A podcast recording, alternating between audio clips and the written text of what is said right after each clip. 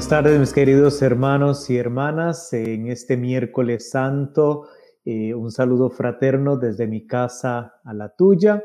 Yo aquí estoy ya con mi cafecito, alistándome para estar en un momento, un rato con ustedes, eh, aprendiendo, conociendo, creciendo de nuestra fe. Es un gusto, como siempre, eh, estar con ustedes, llegar a sus hogares, llegar a sus teléfonos y donde usted se encuentre, ya sea manejando o trabajando o en la casa, eh, donde usted se encuentre, siempre es un gusto pues eh, estar con cada uno de ustedes. Gracias por su sintonía, gracias por acompañarnos en esta gran familia de Cafeteando con el Padre Lalo, para poder seguir creciendo, aprendiendo de nuestra fe poquito a poco por las preguntas que ustedes envían. Hoy tenemos preguntas interesantes. Eh, una de ellas es con respecto a algo que casi todos vivimos, que es a veces la ansiedad por este tiempo de estrés que a veces vivimos y en los enredos que nos metemos nosotros terminamos a veces un poquito agitados. Y eh, terminaremos también con otras preguntas, una sobre el matrimonio, si el tiempo nos da eh, para terminar a las 5 de la tarde. Entonces, un gusto, bienvenidos a todos. Voy a chequear aquí un momentito quienes tenemos. Un saludo eh, a Elizabeth, a Verónica, tenemos a Claudia desde la Arquidiócesis de Washington, a Leticia Orantes, un fraterno saludo, a Martita García, un saludo grande, un saludo para tu mami también, para tu papá, a Gabriela, que está también conectada con su hijo siempre, recién nacidito, bueno, ya tiene varios meses, pero con nosotros en Cafeteando por Facebook Live y YouTube Live. Eh, di vuelta al cuarto donde estaba y yo estaba colocado en la esquina, perdón, en la esquina de allá y eh, parece las cosas del Internet. Me vine tratando un poquito y en esta esquina de acá parece que la señal llega un poco más fuerte. Vamos a ver si no se va a interrumpir mi voz. Si no, desde ya pido disculpas de que a veces mi voz puede ponerse en pausa. Es quizá no es porque yo quiera, es a veces el Internet. Y pues vivimos cuatro frailes, pues cuatro frailes tenemos de todo y hoy en día todo se conecta al Internet, inclusive la televisión. Y ahorita en unos minutos, a las cuatro y media más o menos, mis queridos hermanos frailes encienden televisor para escuchar las noticias y eso jala un poquito de Internet. Entonces esperemos en Dios que no tengamos problema y si no, pues las disculpas del caso. Bueno, cafecito o tecito o agua, lo que usted guste tomar. Acompañándome tenemos a Mimi Guerrero también, Alex Grande desde allá de la comunidad orante del Buen Pastor en Langlipar, a Carmen Cabrera, un fuerte abrazo, saludos a su esposo que cumplió años la semana pasada, Florentina Hidalgo de nuestra parroquia aquí de San Francis, eh, todos conectaditos, María Mejibar. Bueno, a lo que vinimos. Vamos a iniciar primero con una oración para que el Señor nos ilumine, para que el Señor esté con nosotros durante este ratito que vamos a estar pues aprendiendo, dialogando, conversando unos con otros. En el nombre del Padre, del Hijo y del Espíritu Santo. Amén. Gracias Señor te damos por este hermoso día que nos has regalado, por el don de la lluvia que nos diste aquí en esta región de Virginia y Washington te pedimos que envíes el Espíritu Santo para que esté con nosotros, para que abra nuestro entendimiento y abra nuestro corazón para que las enseñanzas siempre lleguen a estar a la práctica para ser mejores cristianos, para ser mejores seguidores de Cristo. Y danos un corazón humilde esta Semana Santa para poder hacer que Jesús pase en nuestra vida, quede en nosotros la resurrección transforme nuestra vida, resucitándola para ser mejores personas y sobre todo llevar el amor que tú nos ofreces por tu muerte en la cruz y la resurrección a aquellos que todavía no te han encontrado y están ansiosos de conocerte. Por Jesucristo nuestro Señor. Amén. En el nombre del Padre, del Hijo y del Espíritu Santo. Amén. Bueno, mi último, no mi último, pero antes de entrar al traguito. Tengo una primera, una pregunta que ya me la habían hecho anteriormente y eh, me la volvieron a hacer con un poquito más de detalles unos meses después y quise incorporarla de nuevo porque siempre a veces hay gente nueva y gente que además no me acuerdo ni en cuál episodio fue que lo dijimos. Entonces dice así, buenos días Padre Lalo, ¿cómo amaneció? La semana pasada un hermano dio, dice, en una hora santa, un diácono, perdón, un laico, dice, juzgó a los sacerdotes por no dar la comunión en la boca. Y en la radio también escuché de una radio católica en la arquidiócesis de Washington, dice eh, un, eh, eh, un, un servidor del programa en un domingo dio una charla y también juzgó duramente a un sacerdote y dice que incluso podía hasta demandarlo por no dar la comunión en la boca. Al de la radio yo le contesté que era un fanático y que estaba loco por no pensar que estamos en tiempo de pandemia. La pregunta de esta persona es, ¿cuál es el pecado de que la recibamos en la mano? Para mí siempre yo la he recibido en mis manos. Ojalá yo lo lleve a su programa bendecida, puede usted llevar esta pregunta al programa, tenga usted una bendecida semana. Esta es la pregunta que ha entrado un poquito en la polémica a veces cuando entramos en los extremos. Los extremos nunca son buenos, nunca son buenos. Y cuando estamos hablando de la parte espiritual, de la parte también de las rúbricas y de las cuestiones en nuestras religiones, los extremos nos pueden convertir, como la palabrita que ella utilizó, un poquito fanático y hay que tener cuidado, porque la caridad va siempre ante todo. La caridad primero va ante toda ley, primero la caridad. La caridad que es el amor hacia el hermano y el, el amor hacia la hermana. Porque si no, eso deja mucho también que decir. La persona que juzga al otro se está poniendo inconscientemente diciendo yo soy mejor que tú, yo tengo más conocimiento que tú y en la parte espiritual religiosa yo soy más santo que tú. ¿Eh? Entonces me vuelvo, me convierto en lo que Jesucristo tantas veces le daba, pero aquella cuestión con los fariseos, porque los fariseos y los escribas eran basados en la ley y nada más, y andaban pendientes de quién lo hacía y quién no lo hacía. No había flexibilidad para nada, no había flexibilidad pastoral, lo que llamamos en teología pastoral, ser flexibles ante las necesidades pastorales. Y es aquí donde hay que tener muchísimo cuidado, muchísimo cuidado. Y sobre todo cuando personas no formadas, a veces personas que no tienen los estudios teológicos y pastorales, porque tienen un micrófono al frente, decimos grandes cosas que van en contra de la caridad hacia otra persona. Y si se dice el nombre, ya no menciona si se dijeron, pero decía que un sacerdote, y si se dice el nombre de sacerdote, todo lo está haciendo públicamente, estoy haciendo un juzgamiento públicamente de una persona. Aquí, pues, ¿quién está pecando más? ¿Quién está pecando menos? Lo dejamos a Dios.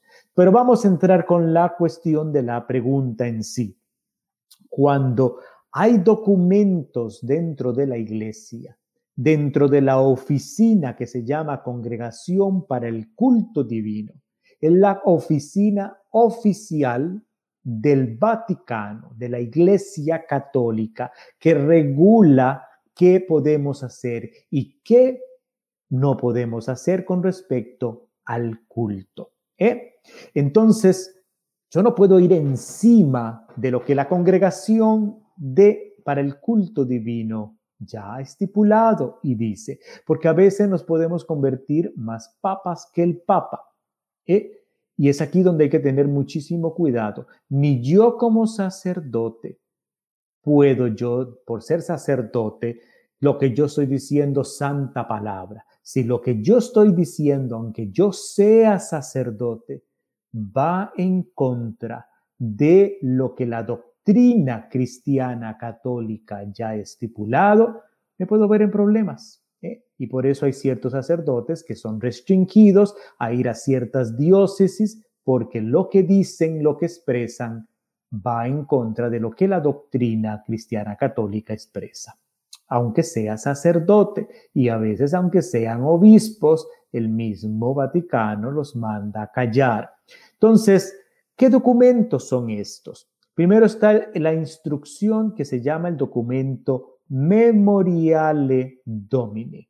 Este documentito de la Sagrada Congregación para el Culto Divino, que es la oficial en la religión cristiana católica del 29 de mayo de 1969. ¿Qué va a decir? Los 29 de mayo, pero tres años antes de mi cumpleaños. Yo nací un 29 de mayo del 72 y esta instrucción fue promulgada eh, fue el primer documento que sale en 1969, el 29 de mayo de 1969.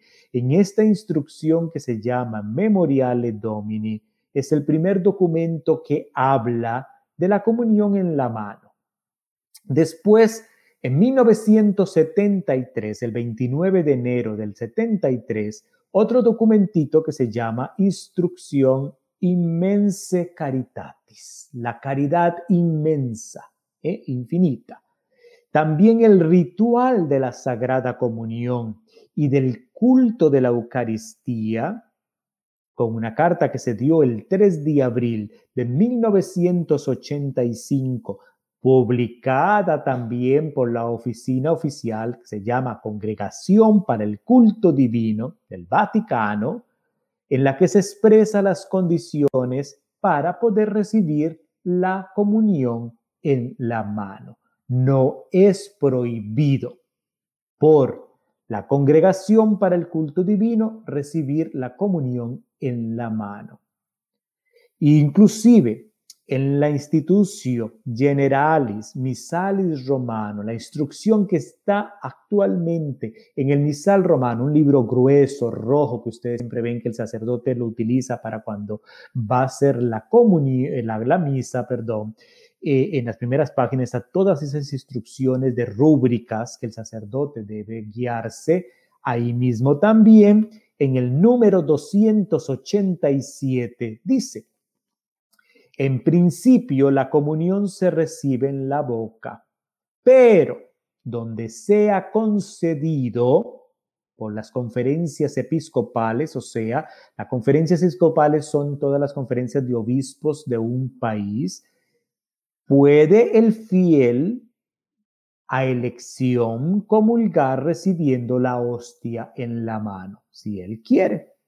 En cambio, cuando la comunión se recibe por intinción, que significa poner la hostia en el vino, o sea, la sangre de Cristo, ahí sí tiene que ser en la boca inmediatamente por una razón muy lógica. Cuando se mete la hostia en el vino, se moja y entonces obviamente se ensuaviza y puede producir que ya no está bien duro el, la hostia y se, puede se va deshaciendo por el vino y entonces ya no es recomendable en la mano, obviamente, porque va a quedar los pedazos de hostia ya mojada en la mano. Por eso tiene que ser directamente la en la boca cuando es por intuición, por intención. Pero mientras no sea así, se puede recibir en la boca y se puede recibir en la mano. Ahora bien, en la instrucción, redención y sacramento de la congregación, repito otra vez, de la congregación del culto divino, que es la oficial, y de la disciplina de los sacramentos, de qué se debe y qué no se debe hacer en los sacramentos del 2004, del marzo, del 25 de marzo del 2004, en los números del 549 al 561 se señala aunque todo fiel tiene siempre derecho a elegir si desea recibir la Sagrada Comunión en la boca, si el que va a comulgar quiere recibirla en la mano, el sacramento, en los lugares donde la conferencia de obispos lo hayan permitido, con la confirmación de la Santa Sede Apostólica, se le debe administrar la hostia en la mano. Sin embargo, pongas especial cuidado en que el comulgante consuma inmediatamente la hostia en frente del ministro que le está dando la Sagrada Comunión, que la consuma ahí mismo porque se la pueden a veces llevar para otras cosas. Ahí es donde hay que tener un ojo inmediatamente. La persona puede recibirla en la mano, pero tiene que consumirla, tiene que llevarla a la boca delante del ministro que le está dando la comunión. Es el único requisito que se pide. No está permitido que los fieles tomen por sí directamente la hostia del, del copón. Tiene que dársele. Entonces el ministro de la comunión o el sacerdote o el diácono es el que le otorga. La persona no puede directamente tomarla, solo el sacerdote puede tomarla directamente de el copón donde están las hostias consagradas. De aquí podemos deducir que el recibir la comunión en la mano es una excepción allí donde la conferencia de obispos lo hayan permitido con la confirmación de la Santa Sede. Por distintos motivos creemos que es más conveniente, obviamente, recibirla cuando hay lugares donde hay cuestiones de superstición, donde es muy fuerte como en lugares que yo conocí cuando yo estuve en misión en México, que se sabía que había mucha gente que a veces quería llevarse la hostia para hacer pues sacrilegios o para hacer brujerías o para hacer cosas. Entonces el obispo o el, el párroco declaraba que en esa parroquia o en esa diócesis no era permitido darlo en la mano para prevenir cualquier cosa de este otro tipo y por eso era que no se permitía, pero era por una cuestión pastoral para el cuidado de, el obispo toma una decisión concreta en esa particularidad región, en esa diócesis o en esa parroquia específica. Muy bien. Entonces, está autorizado por la Santa Sede, entre la Conferencia Episcopal de Obispos de cada país, así también lo respalde, comulgar en la boca como comulgar en la mano. No es profanación, no es pecado, y el que diga que es pecado, yo no sé de dónde lo está sacando cuando la autoridad máxima, congregación del culto divino y de la disciplina de los sacramentos, lo ha estipulado que sí se puede. Ahora bien, entonces, con la cuestión de la pandemia, por las cuestiones que sabemos muy bien del contagio, de las muertes que se viven y que se siguen todavía dando. Hoy me llegó un mensaje de una persona que yo conocí eh, sobrina de, eh, de, de, de, Yuri, la sacristana eh, en San Camilo, que conocí, nos decíamos hasta prima y todo, porque yo le digo a mi querida Yuri, la sacristana africana, mamá, y me manda el mensaje que murió, murió el día de hoy, una muchacha joven de 38, 40 años, que le había dado COVID, había pasado el COVID supuestamente, pero después con el tiempo, a los meses, le dio neumonía otra vez y todavía estaba la cuestión ahí del COVID y le dio no sé qué más y falleció. Siguen personas todavía falleciendo, todavía. Y a mí me duele muchísimo que todavía hoy en día, aún con la vacuna y todo, gente que diga que no se la va a poner y gente todavía que no quiere usar la máscara, que haga eventos y que todavía se congregue como si esto ya se hubiera terminado y todavía sigue gente afectándose, todavía sigue gente muriendo. Que tú no hayas tenido todavía o que ya la tuviste y no te afectó fuertemente, dele gracias a Dios. Pero no sabemos si hay otra persona que va a correr la suerte tuya de esa forma, porque puede que esa otra persona sí pueda fallecer. ¿Eh? Entonces, yo tengo la responsabilidad por amor al prójimo, por amor al hermano, la caridad siempre ante todo. ¿Qué fue lo que predicó Jesucristo? El amor. Jesucristo hubiera sido el primero, el primero, el primero de tener los cuidados y todo para no contagiar a alguien de algo. Queridos hermanos, el mandamiento del amor todavía llega hasta el punto de es de mi devoción privada y de mi culto a Dios, la caridad. En eso es lo que vamos, dice San Agustín, vamos a ser evaluados al final de nuestros días en la caridad, en la caridad. Entonces, en ciertas diócesis los obispos han dicho, en la mano, nada más. O queda optativo y si se usa en la boca, hay que utilizar este y este y este. Hay que desinfectarse inmediatamente después de cada persona.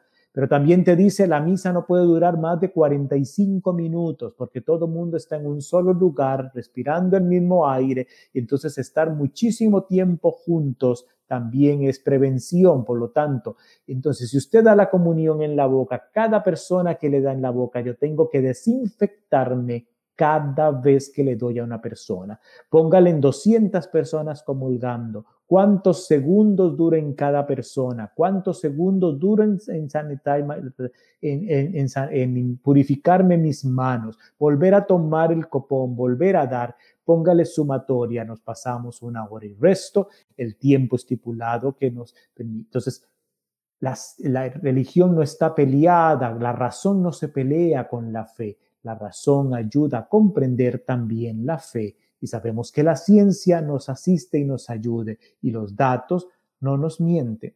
Entonces, hermanos y hermanas, en parroquias, el párroco que es el que tiene por institución que ha tenido del obispo de ser la persona autoritaria, de evaluar las cuestiones pastorales por decisión pastoral, por vivir en un momento de pandemia, en un momento donde está el coronavirus, donde la caridad va primero que cualquiera, que mi cuestión de culto personal, se decide que solamente se dé en la mano, porque está ya autorizado por la Santa Sede que se puede recibir. Si yo, porque mi devoción, porque no soy digno de tocar al Señor, porque no puedo, también mi cuerpo, mi lengua, que es con la que estaba yo juzgando al sacerdote aquel, mi lengua con la que yo estoy juzgando a aquel que no es bien devoto, aquel que no es bien santo, aquel que no es bien al culto, esa misma lengua en la que recibe supuestamente a nuestro Señor.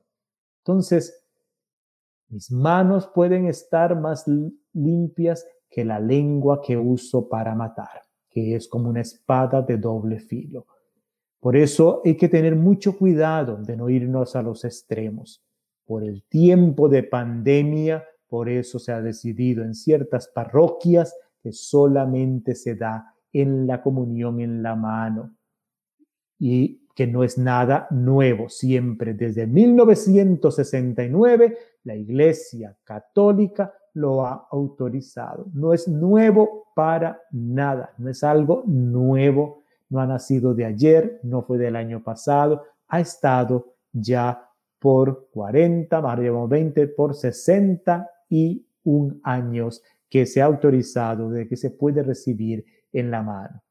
Eso sí, hay que recibirlo igual con la misma devoción que uno recibe, con el mismo respeto, pero lo más, más importante es cómo está mi alma, cómo he actuado mí, porque sea en la mano, sea en la boca, ¿Estoy yo realmente preparado para recibir a mi Señor, para comulgarlo, para que se haga uno en comunión conmigo y después yo ser Eucaristía afuera, llevar el amor de Dios hacia los demás, que es lo más importante, porque nada hago yo con comulgar en la boca directamente, hincado y casi llorando, si allá afuera no demuestro que soy un hijo de Dios, no demuestro con mis acciones que soy cristiano, sino que lo que demuestro completamente es otra cosa. Bueno, esto es con respecto a esta pregunta. Un cafecito.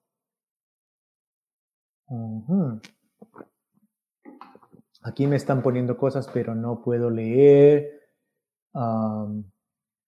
Dice, pidamos oración por la familia de Serafina o algo así dice varias veces un señor que escribe, pero no, no comprendo. Bueno, entonces vamos a seguir acá con eh, la pregunta buenísima que está con respecto a la ansiedad. Y, la pregunta es un poquito larga, pero voy a leerla toda. Y eh, dice así lo siguiente. Hola, Padre Lalo. Pregunta para algún futuro cafeteando. ¿Cuál es su mejor consejo para manejar las ansiedades? Cuando ciertas cosas del trabajo, de la familia, invaden nuestro espacio, a veces es difícil no llenarse de miedos. ¿Cómo podemos, dice, controlar la ansiedad y evitar que crezca y nos envuelva en ese temor que si no lo controlamos puede convertirse en desesperación y hasta enojo, quitándonos la paz interior? Esa es la preguntita de la hermana que nos mandó esa pregunta.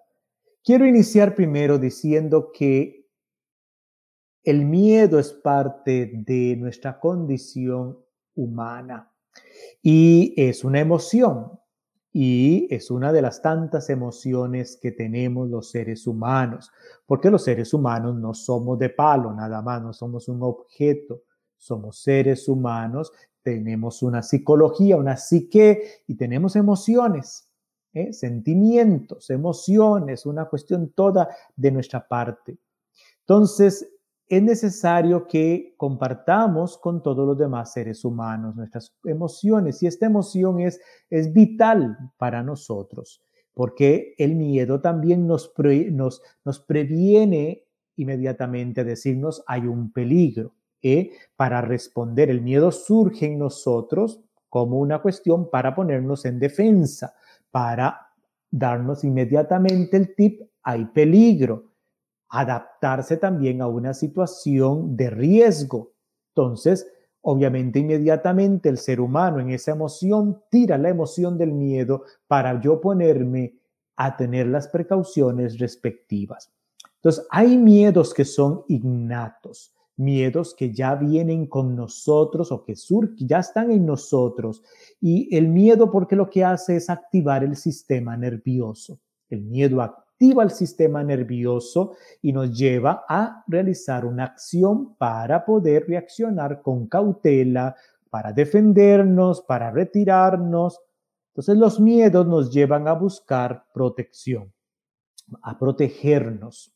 Entonces hay miedos innatos, como les decía, eh, que son necesarios para sobrevivir, como por ejemplo el miedo a la oscuridad, el miedo a un alacrán, el miedo a una culebra, e inmediatamente pues pasa, me tengo que, el miedo inmediatamente me dice, entonces yo, ¿qué hago? Alejar porque el alacrán me puede picar, es venenoso y puedo morir. Entonces inmediatamente el miedo da, reacciona al sistema nervioso y yo con cautela tomo las precauciones respectivas.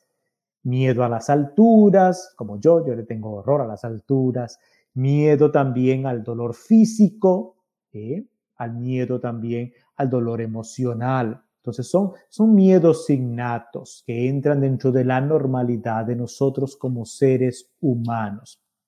Pero también hay miedos que son aprendidos, que lo hemos aprendido, como el miedo, por ejemplo, a los truenos, como el miedo a la lluvia, como el miedo a los automóviles, como el miedo a los aviones. ¿Por qué? Porque cuando era chiquito tuve una cuestión ahí que, que afectó mi experiencia y eso ya me afectó y ya me dio miedo para toda la vida, de tenerle miedo a montarme en un avión o montarme en un vehículo de tal clase o los truenos, porque quizá cuando era bebé hubo una tormenta muy fuerte, cayó un rayo cerca de la casa y ese trueno, pum, eso afectó mi parte psicológica y está ahí y yo sigo toda la vida teniendo miedo a los truenos. Eso es son miedos aprendidos dentro de nuestra experiencia de vida y que están ahí. Y hay otros miedos que nos ayudan a actuar para crecer, para superar retos. Un miedo cuando hay que hacer un examen, por ejemplo, tienes que hacer un examen, estás con miedo, te pones nervioso, eso es normal. Un miedo cuando tienes que hablar al público, delante de la gente o delante de qué sé yo, o el miedo que, que tienes que hacer porque te llamó tu jefe, entonces viene un miedo, pero que nos ayudan para qué? Para calmarnos, estar preparados, reconocer que tengo un miedo por la razón cual cual ese miedo está y eh, pues poderlo eh, llevar de una forma sana, ¿ok?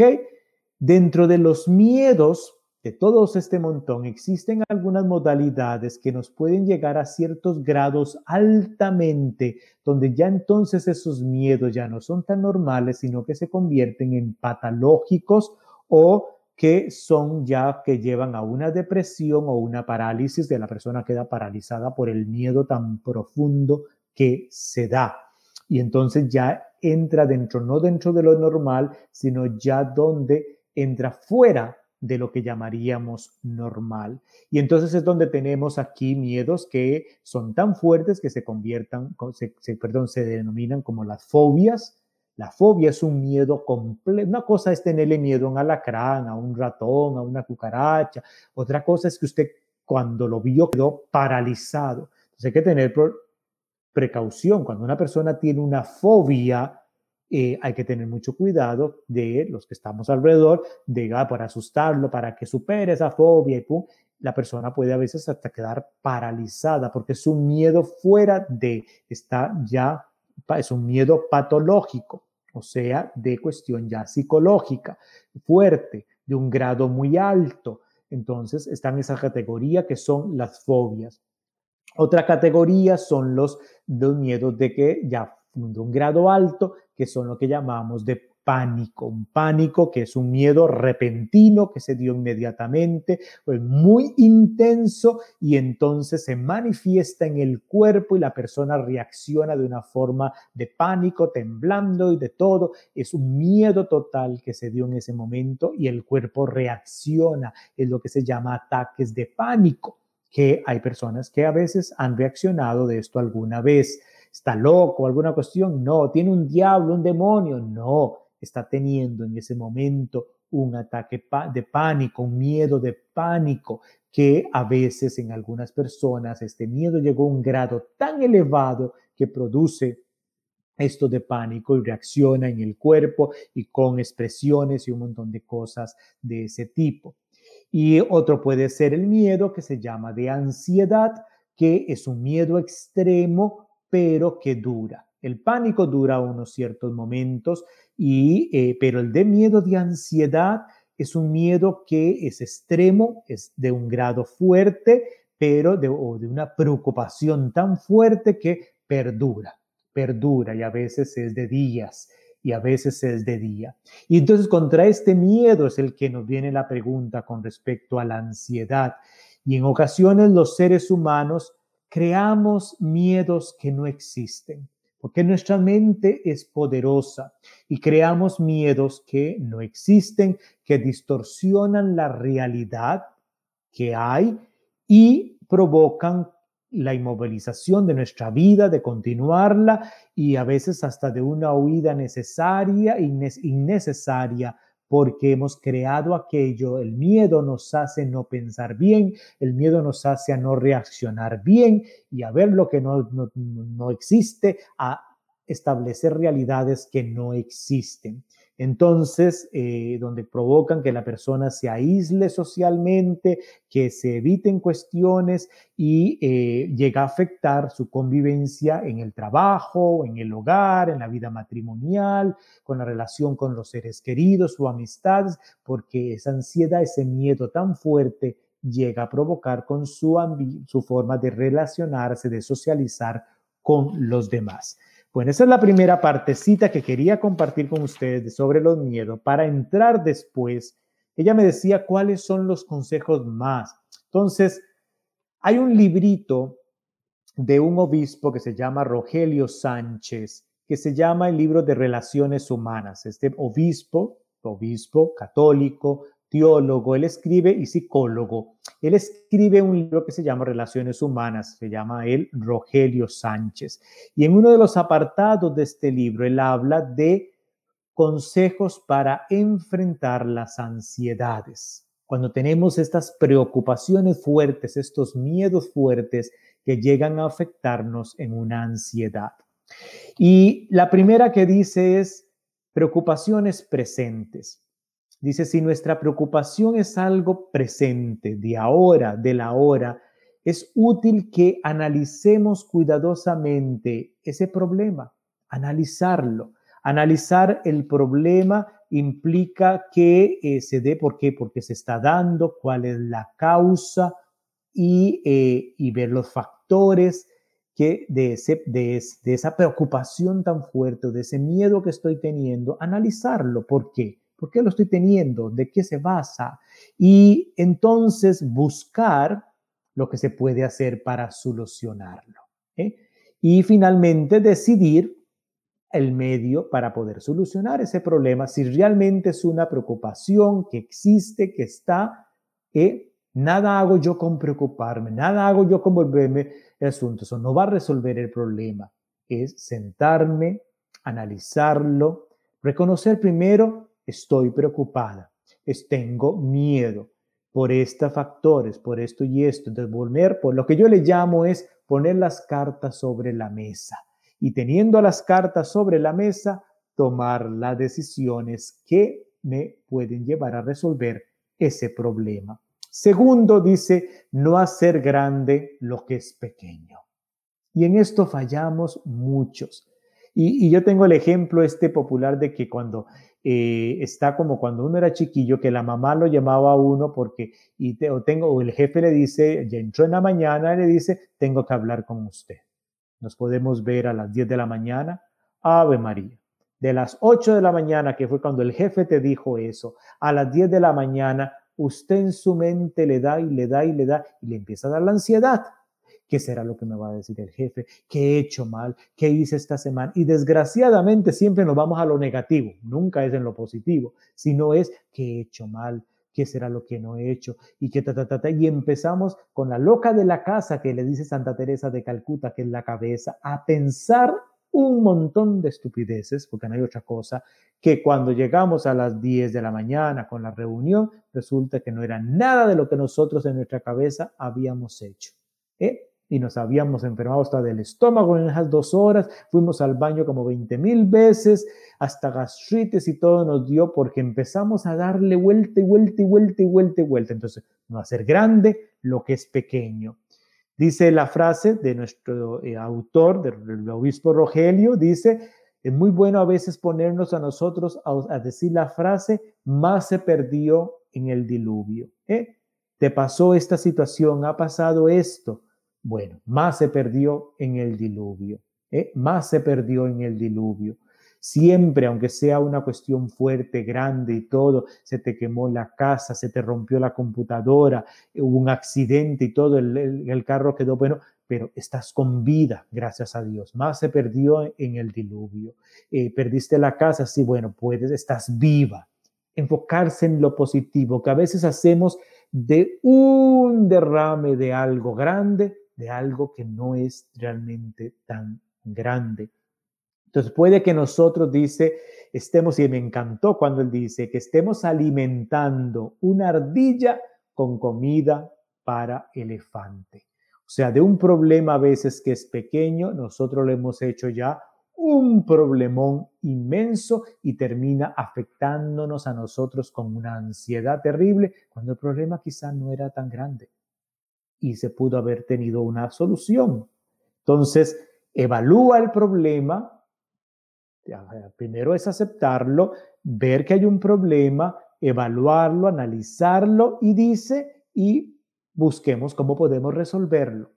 Pero buscando la preocupación y dándole al auge, al miedo y a la ansiedad, no va a resolver el problema. Lo primero es, tengo un problema, hay una situación, como digo yo, al toro por los cuernos. Hay que agarrarlo y empezar a trabajar con ese problema que se da. Pero quedarme yo solamente en la situación es donde lo voy agrandando, lo voy agrandando, lo voy a, y es donde llega después a explotar con cuestiones de la ansiedad. El tercero dice alegrarnos de lo que tenemos, porque dice no prestar atención fija en lo que no tenemos y que quizá ni falta nos hace, porque hay muchísima gente que a veces entra también en las preocupaciones y en la ansiedad por cosas que no tenemos. Entran en una ansiedad porque no tengo ese don, ese carisma, esa gracia de algo o a veces esa cuestión material y entonces eso me llega a mí a darme una preocupación, en la ansiedad. estoy enfocando en lo que, enfócate en lo que tienes. De gracias a Dios en lo que tienes. Porque quizá eso que anhelas, eso que quieres, eso que estás enfocándote, ni siquiera lo necesitas. Tienes otras cosas que vale mejor la pena. Y entonces muchas de nuestras exigencias no nos hacen a veces felices y nos conviertes en esas ansiedades y cosas que a veces nos dan. Queremos la amistad, estar bien con todo mundo y eso afecta muchas veces en la personalidad. Una persona que quiere estar, llevarse bien con todo mundo. Querida hermana, querido hermano, no, a veces nos vamos a llevar bien con todo el mundo. Va a haber personas que no le vamos a caer bien, personas que no le vamos, que no, simplemente no hay química ni nada. Hay que respetar, el amor llega a respetarlos, a podernos llevar en la relación bien, pero no vamos a hacer, como digo yo, de pellizco en alga y todo de grandes amistades y amigos, no. Y eso no me va a dar a mí en la ansiedad porque usted desearía llevarse bien con todo mundo, llevar una gran relación y ¿por qué te estás enfocando en lo que quieres tener? Mejor en lo que no va, en lo que no tienes, digo, mejor en lo que ya tienes, ¿no? En las buenas relaciones que tienes con otras personas, en las cosas que hay establecidas y no en lo que no hay. La cuarta es no hagas caso a críticas o burlas. Y hay mucha gente que entra con unos miedos, preocupaciones y ansiedades porque fueron criticados, se han burlado de ellos. Hagamos el bien y dejemos que critiquen si quieren criticar, pues las críticas siempre van a existir.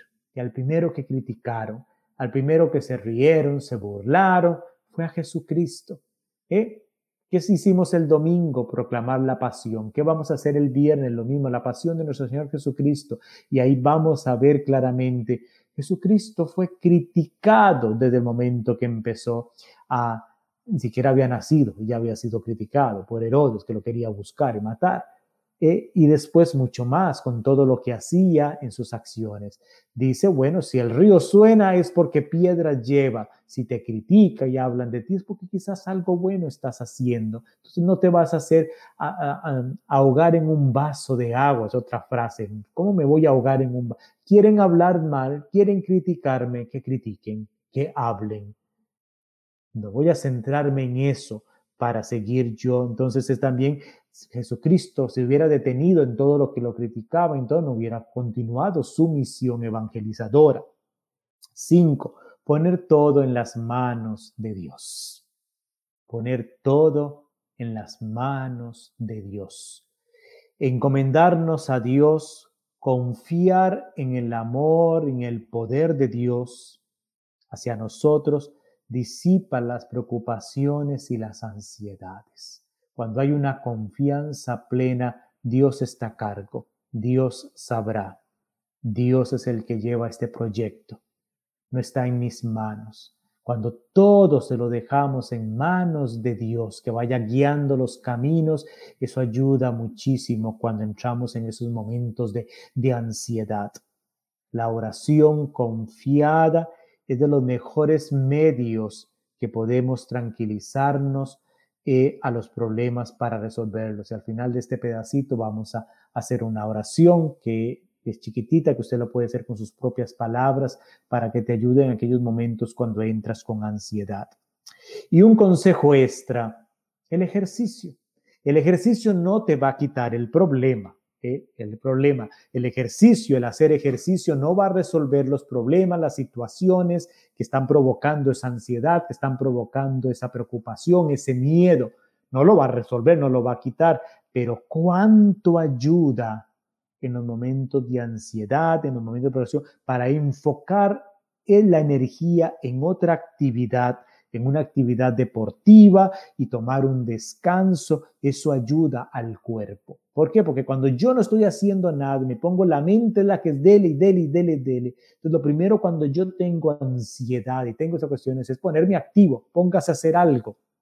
Busque hacer un ejercicio, busque deporte, póngase para que la mente esté en otra cosa y su cuerpo esté sacando toda esa energía de una forma diferente, de una forma diferente. El Salmo 33 es uno de los salmos de la nuestra Sagrada Escritura que ayuda muchísimo para momentos de ansiedad. El Salmo 33, voy a leer un pedacito nada más. Bendiceré en todo tiempo a Dios sin cesar en mi boca su alabanza. Ensalzad conmigo a Dios, exaltemos juntos su nombre. Consulte a Dios, consulté, perdón, consulté a Dios y me respondió. Me libró de todos mis temores. Si grita el pobre, Dios lo escucha y lo salva de todas sus angustias. Qué lindo el Salmo 33. Otros pasajes para leer dentro del también espirituales está el pasaje de Mateo del capítulo 6, del 25 al 34. Es otro pasaje que te puede ayudar cuando está en momentos de ansiedad, donde te dice el Señor, ¿de qué se preocupan? ¿Eh? ¿De qué te preocupas? ¿Por qué te preocupas tanto? Mira las aves del cielo, mira los lirios del campo y ta, ta, ta, ta, ta. Es ese pasaje hermoso que nos ayuda a comprender por qué estás preocupado por tanta cosa ansiosa. Recuerdas en el pasaje de Marta y María, Marta, Marta, que estás preocupada y ansiosa y todo el enrollo, la, la histeria ahí, María no te está ayudando y ya está preocupada. Marta, Marta, Marta. Entonces, es en el sentido de enfocarnos en el Señor, esta oración que nos hablaba eh, el padre, el, perdón, el obispo Rogelio, autor de este libro que le decía de, los, eh, eh, del recurso humano. Y luchar, la oración para luchar con la ansiedad, leer también Filipenses en el capítulo 4, en el versículo 6, que dice, no se angustien por nada y en cualquier circunstancia recurran a la oración y a la súplica, acompañadas de acción de gracias para presentar sus peticiones a Dios. Y entonces dice, diga así, es lo que recomienda el obispo. Padre amado, cuando se dirijas a Dios, Padre amado, no entiendo por qué me permites pasar a través de esta situación difícil y de esta situación tan desesperante. No entiendo razón por la que tú has permitido que me presione esto por todos lados y que me abrume una ola interminable de preocupaciones en mi vida. Pero Señor, dame la paz que necesito, dame la confianza plena en ti. Qué lindo, es una oración que viene de adentro, ponerte así como estás ante el Señor y decirle lo que sientes completamente, que aunque no entiendo, no sé por qué lo has permitido, Dios no lo manda las cosas, Dios las permite, no las comprendemos, no sabemos por qué, pero Señor, lo que pasó Jesucristo en, cuando iba a ser arrestado, lo que vamos a vivir mañana jueves santo, eh, cuando Jesús, estando en el monte Getsemaní, el Señor, aparta de mí, este, está teniendo un momento de ansiedad, está teniendo un momento de miedo, pero eleva su oración a Dios. Aparta de mí este cáliz, le pide, le suplica, pero después entra, Señor, que no se haga mi voluntad, sino la tuya.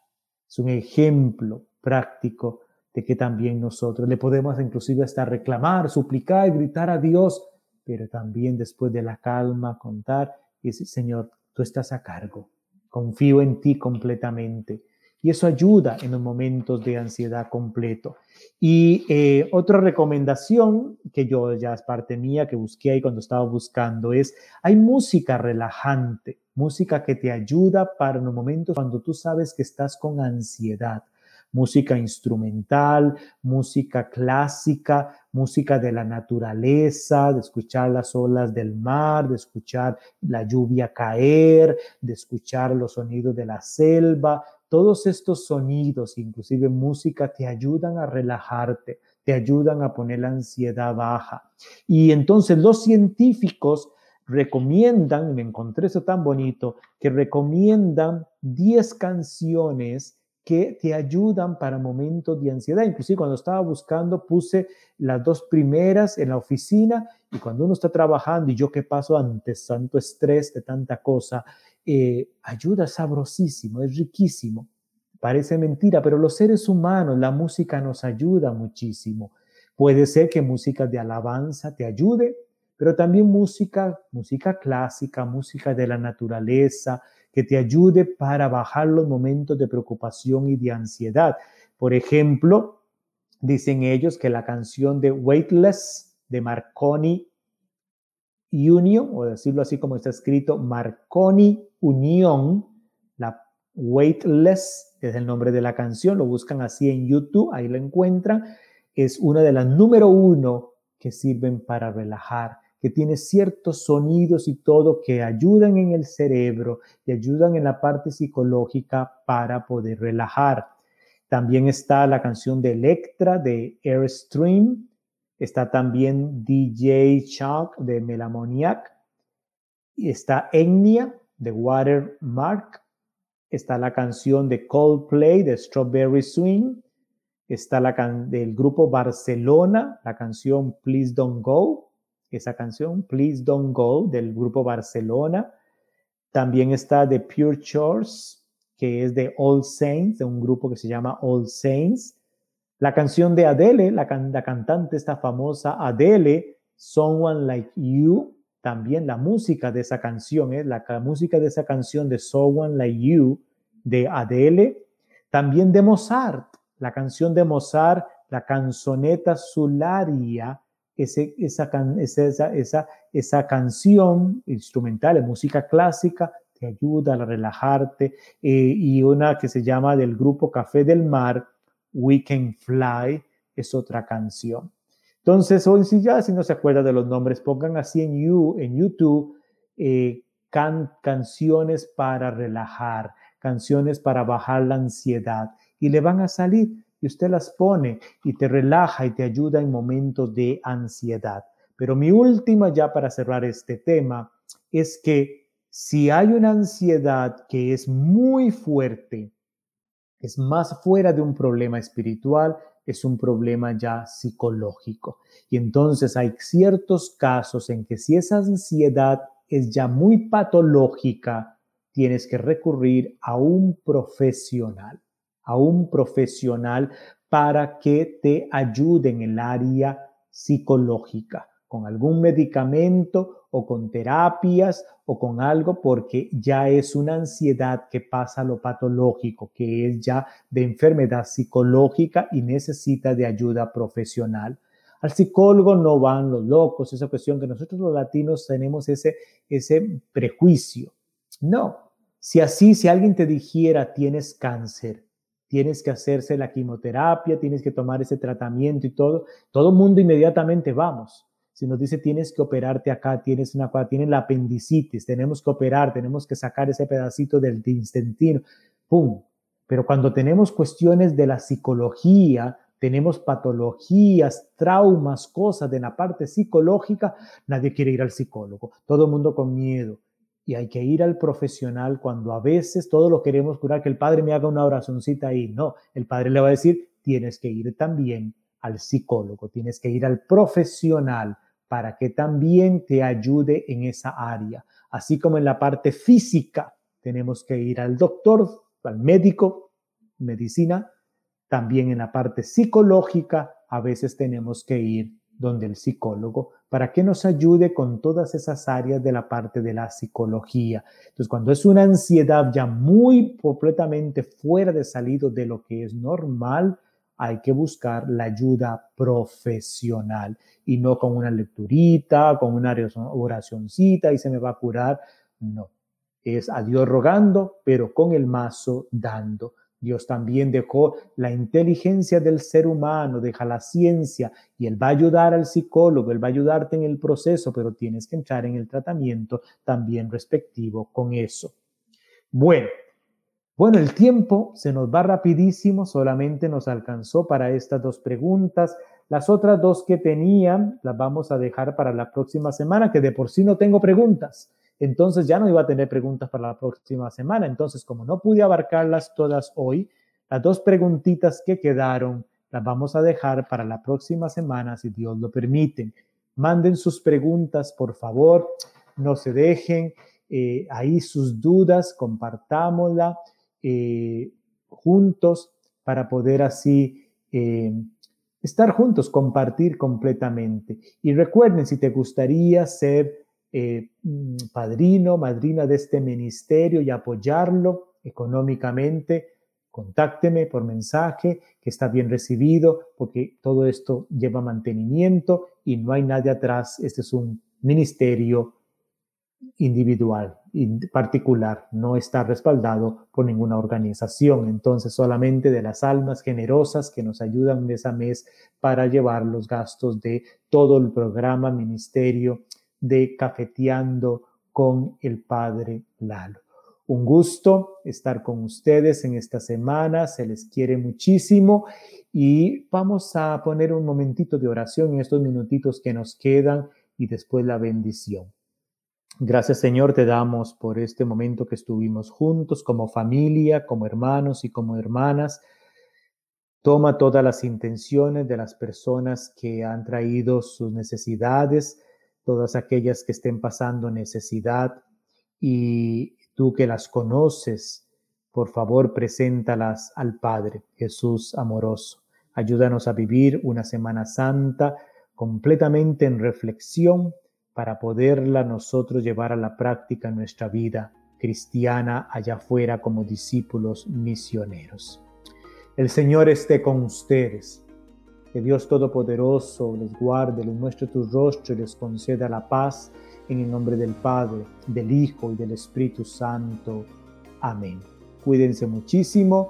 Nos vemos si Dios quiere el próximo miércoles y estamos para servirles. Cuídense muchísimo.